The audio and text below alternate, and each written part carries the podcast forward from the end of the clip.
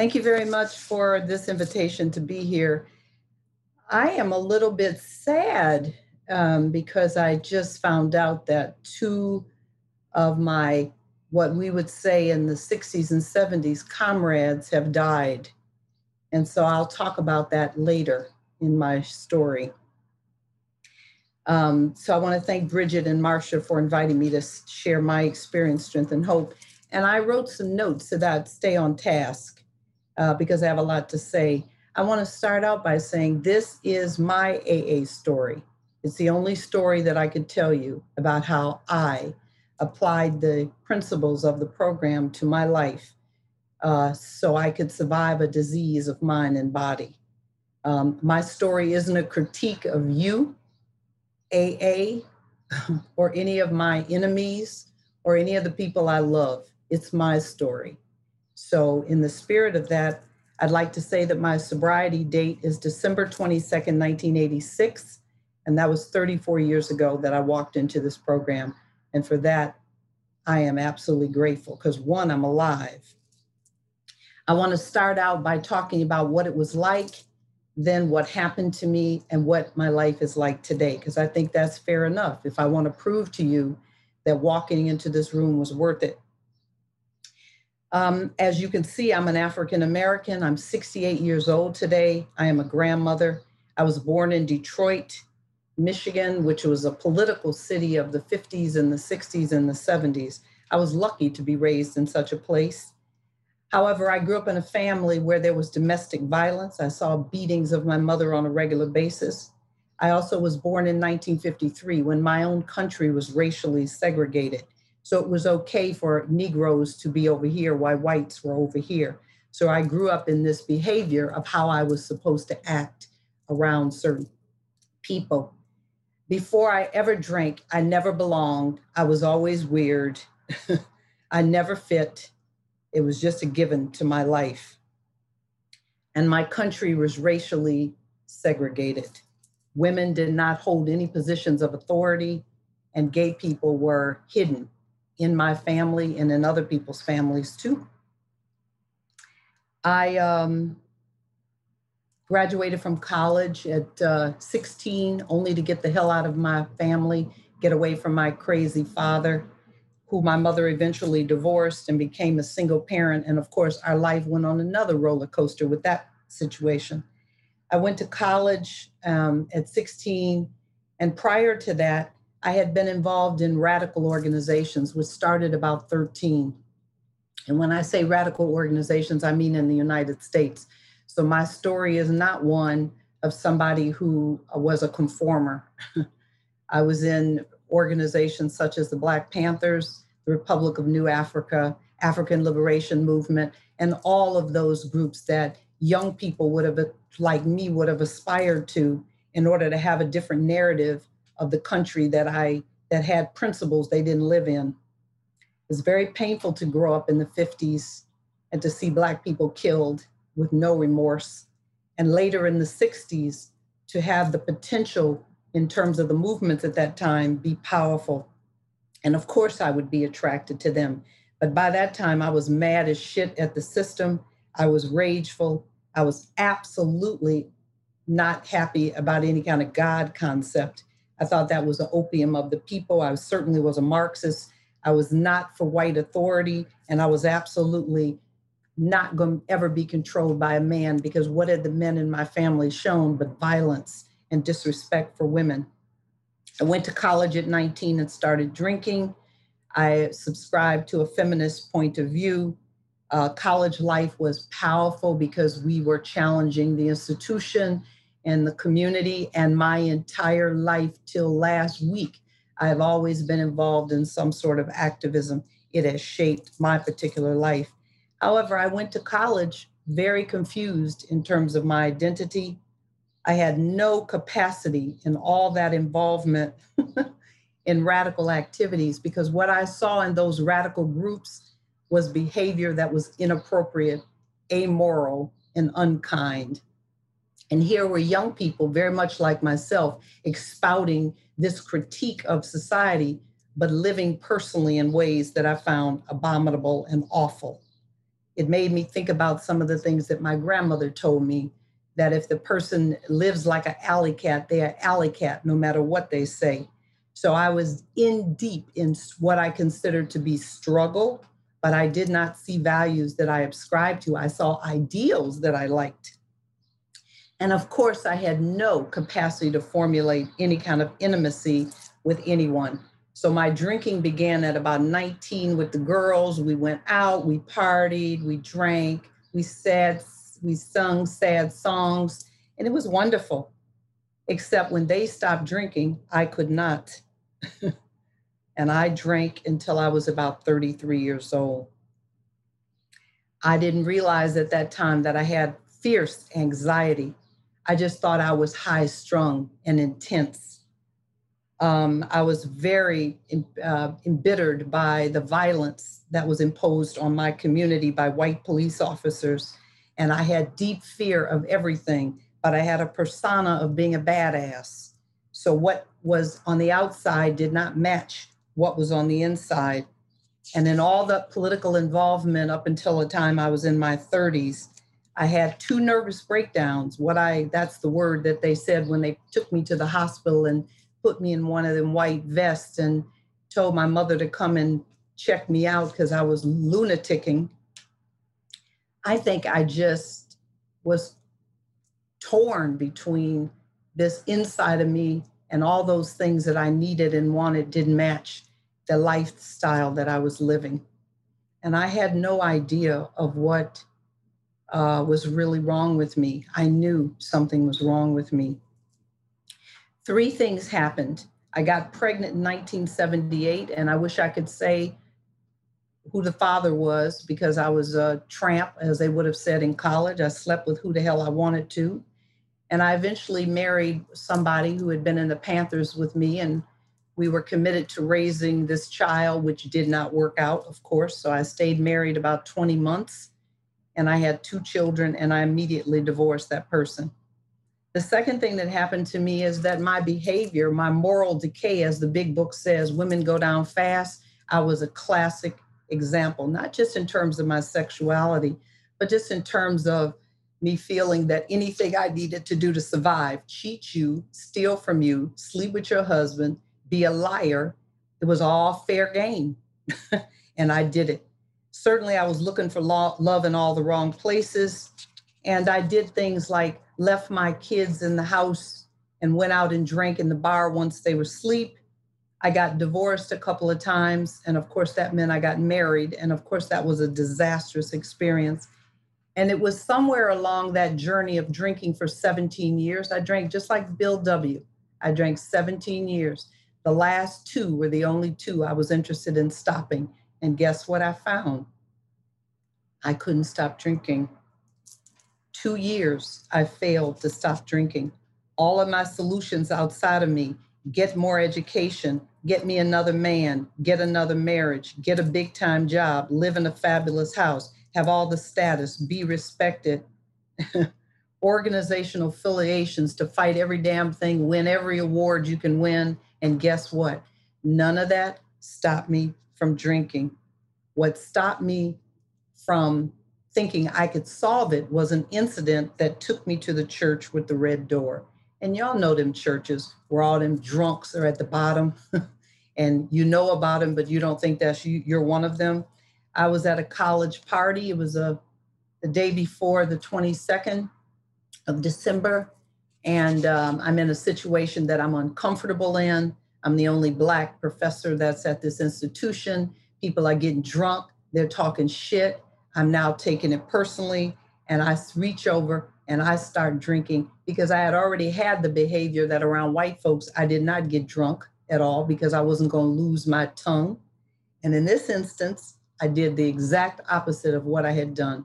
I started drinking, and before I know it, I went berserk. I went off on all of those people, and they were scared to death.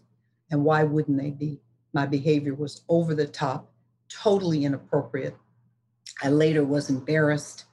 I thought I would lose my job the next day, certainly all the status and prestige. And instead, I went to the church with the red door. I remember going there about 4:30 in the afternoon. I knocked on the door, a man came out. I said, "Is this AA?" He said, "Yes, it is." I said, "I think I have a drinking problem." He said, "Can you wait until the meeting tonight at 7:30?" I said, "Hell no. I'll be drunk in an hour." He said, "Come on in." And he sat down and he told me his story. He was the pastor of this church, by the way. Then he got on the phone. Uh, we didn't have cell phones then, and he called some other people, and they came over, um, and they told me their stories. And by 7:30, they had gotten my children, which nobody does today, brought them to the church where they sat for the next years of their life in the back room in the playroom.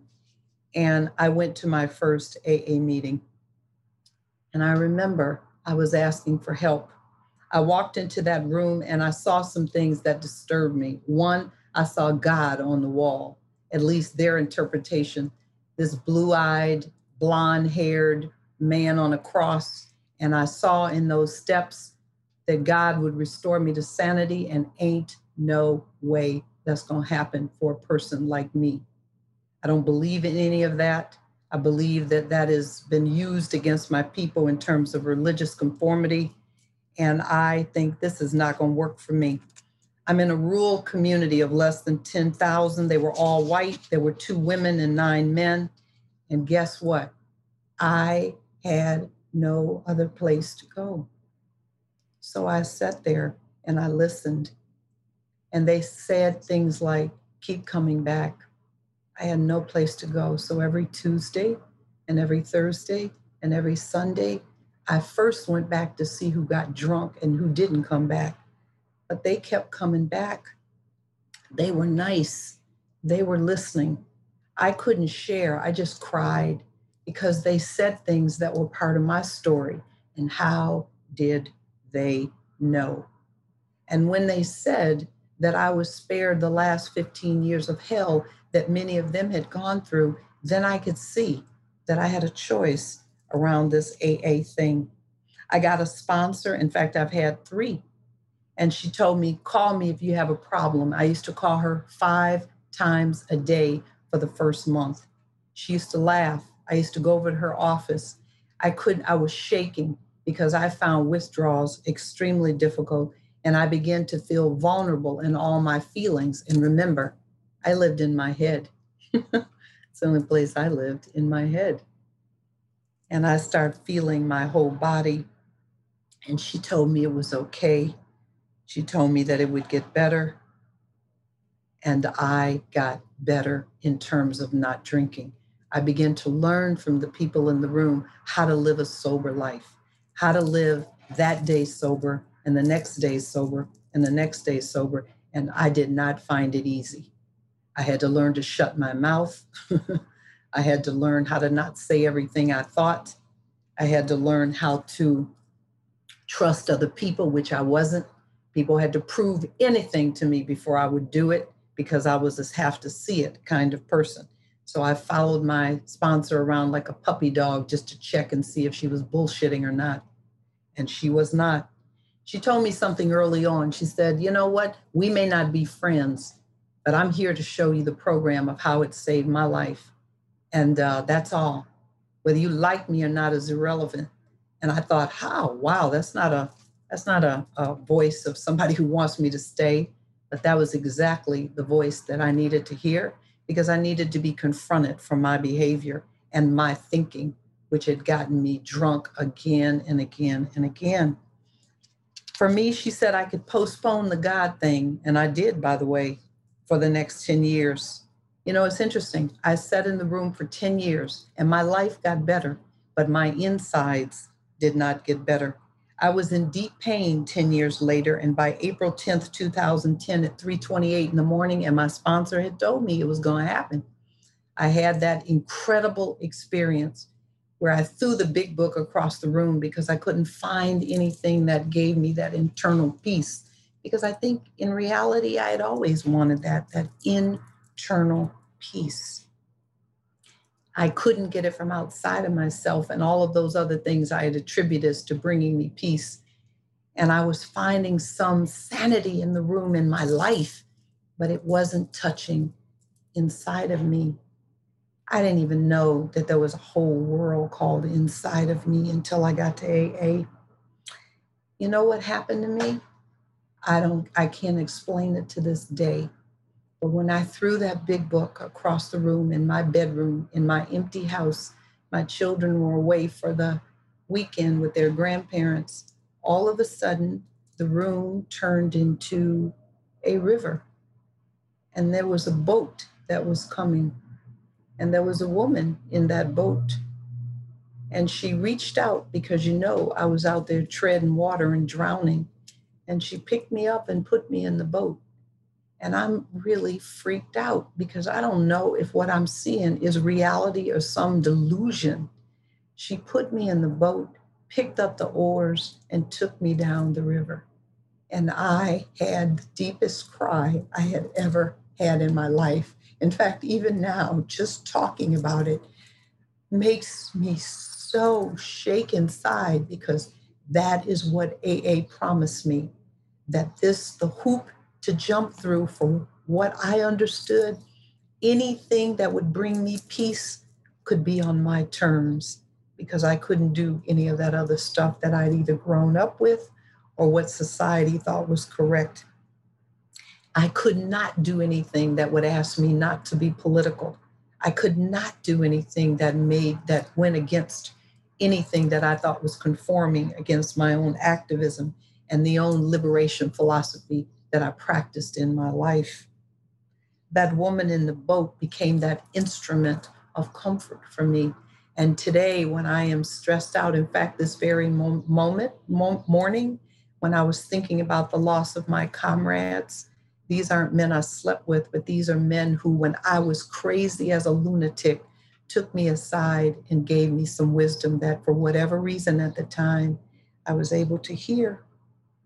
The big book says on page 27, my favorite page in the big book, it says, Some of us thought we could do without a spiritual life. I would have been in that club. I would have been in that club. I was not going to have anybody tell me what to do. But what I have found is that I have a spiritual life, and that is broad, and that comes through people, and that comes through experiences. It's not affiliated with any particular religious institution because that would not work for who I am. Carrying the message then became the message of being the power greater than myself. I remember that challenge in the big book at the end when it says, if the only big book is us, then we better be the example of this program. We better be what people are attracted to. And that became, for me, peace, humanity, love, and absolutely some kind of trust that there would be guidance. My first sponsor was a woman named Cindy. My second sponsor was a man named Jim. My third sponsor is Jackie, and she's been my sponsor the last 27 years. So I became teachable, I became trustable, I became trustworthy as I was willing to develop real, honest relationships with people. So here's the most important part of my sharing what am I like now? What did staying in the rooms do for me? Rooms that were hard to be in. So I have four sweeps that I want to share with you, or what I call four fronts.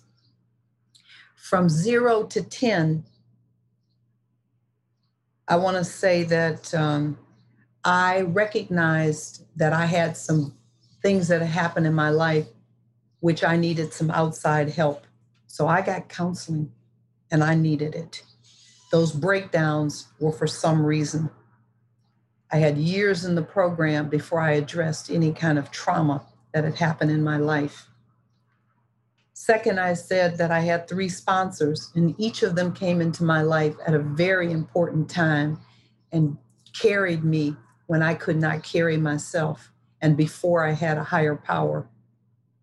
Maybe that is the relationship of, of closeness that I had never really had in my life. I certainly didn't trust my parents.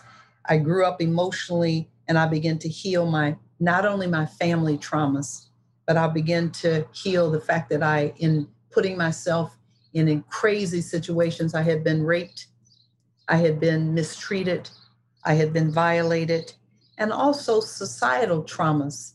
You know, I am an African American in America who has had a history of violence against my people. And in that instance, I began to realize that there had been generational trauma and I, uh, with regard to inequalities.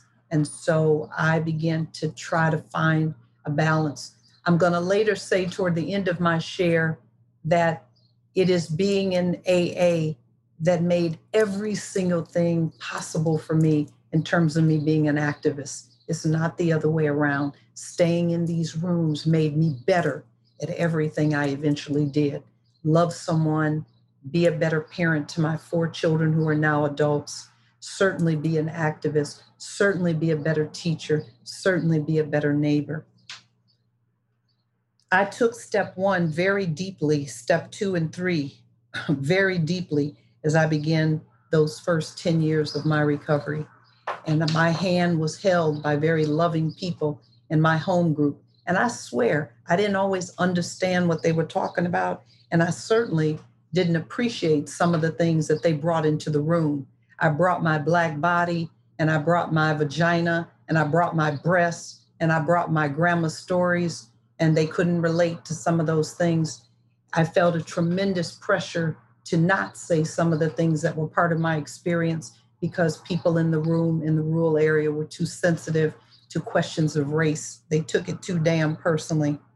In the next 10 years of my recovery, I had to face facts in step four, five, six, and seven, and eight, and I had seven, and I had to live in a different way. What happened to me, I remember at that time, is I got strong enough to have a voice.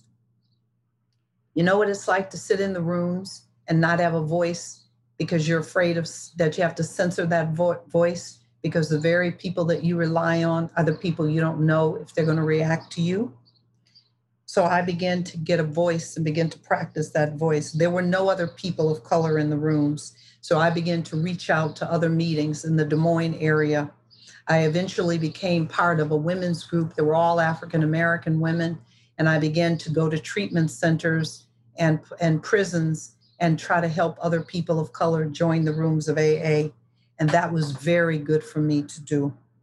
I traveled to Ghana, to Ethiopia, to Pakistan, to China. And what's important about that is I got a chance to carry the message. In Pakistan, there were no women in the rooms, only men could be in the rooms and their first drug of choice was heroin. They had to beat that before they could defeat alcoholism. I started meetings in Ghana and in Ethiopia.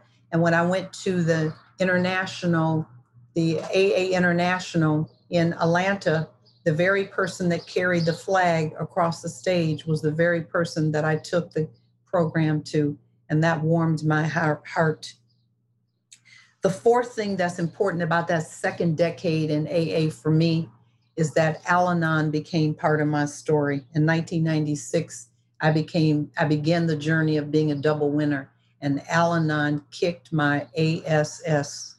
I'm gonna tell you right now, for me, because I had a lot of healing. I had very skewed ideas about how other people were supposed to change for my convenience. that I could only be happy if they and I sang the they, they, they, they, they song, and then I sang the they, they, they, they, they song. So as long as they didn't change, I didn't feel responsible. I had to learn how to keep the spotlight on me, let other people be who they are, face the journey that they were to face. And this not only happened in my in the relationships I had at work, in my, uh, but it also began in my family. You know, it's interesting that I had a faulty idea around this time that if I stayed in the rooms and I worked the program and I became a better mother, none of my children would have this disease. Wrong. My son began to show all the behavior of this disease, and I ended up going to Al Anon, not for those husbands, because I've had three, but because of my son. I thought I would lose my mind when my son chose drugs and alcohol, alcohol and street life. So I needed to go to AA, Al Anon, and, and have more than just my AA program. The third sweep was in which I got a chance to practice step eight and nine. I had a lot of restitution. I had hurt a lot of people. And it took me, by the way, 15, maybe 16 years to do all the amends. When I wrote my list, I had 67 people on it. My sponsor narrowed it down to 23, and they were the hardest moments in my life to go to people and talk about what I had done. And I did not get a warm reception to at least half of them. People told me to get the F out of their face.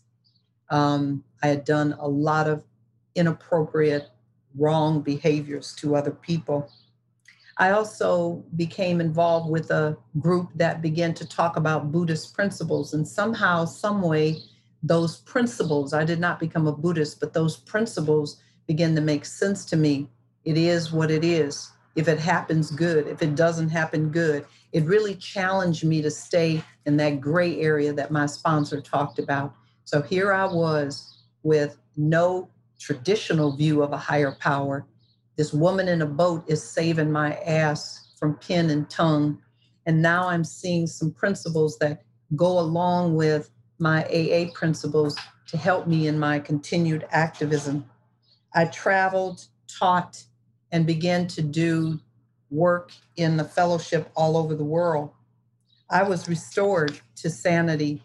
In the 20s and the 30s, other things dominated my life. As I said, Al Anon became part of my story, but as most of us were dual addicted, I always had trouble with food. So I began to address the underlying issues of food addiction and compulsive overeating in about 2006. I had had much more mental sanity. I was not having as many emotional relapses as I began to trust this anchor, this woman in a boat, which I have no idea what that is all about. But I also began that outside help had helped me, and Al Anon had helped me face the issues in my family, in my community, in my society. But I began to have health concerns. I think that's called the wreckage of your past. And so I began to have to address those. One of the great things that happened to me in my 30s is that I got into a relationship with somebody who wasn't an alcoholic. Imagine that. I always loved the bad boys, the assholes who had no intention of ever being loyal, being uh, available, uh, being kind. I love those motorcycle types who would show to me that I wasn't worth it they would reinforce all the things I already thought about myself, except in the 30s, I had had that spiritual experience in the program and I had grown internally and changed. And I looked up and I found a human being who I grew to love, who is my partner right now and has been for 20 years. And in that relationship, there was nothing in them I needed or wanted to change. Acceptance has been the key to our relationship. He's an adult. So am I. We fight ferociously over ideas, but at the end of the day, we love and are loyal to each other. And I'm going to tell you, we raised a daughter, and I never saw the kindness and love of a father that he has given our daughter and his stepchildren. This I never experienced in my life before. There were many moments when I would go and hide in the bathroom because I could not manage that level of love between a father and a daughter and a father and his children because I never had it. I never had that stability. I'm almost done. So, having a partner wanting to maintain and not make that person sick, I work like hell the traditions. I learned that that first tradition that asked me to do things on the basis of our common welfare not Kesho's runaway head, became the fundamental basis of how I don't do things to undermine my relationship, marriage to one of the kindest persons. And because he comes from another country, um, comes from Ethiopia, we have thus traveled all over the world with his job.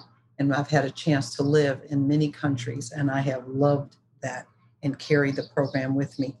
So, what is it like now, this fourth suite and this is the one that I'm being challenged and intrigued most by because since the 30s, I became a grandmother.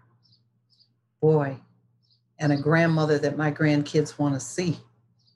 I retired after 43 years of teaching in colleges and universities, no more professing. I continued my community activism. A month ago, I was in the pipelines in Minnesota And I have been taking George Floyd memorials to small towns in Iowa who are standing up against the stereotypes that small towns in Iowa are racist.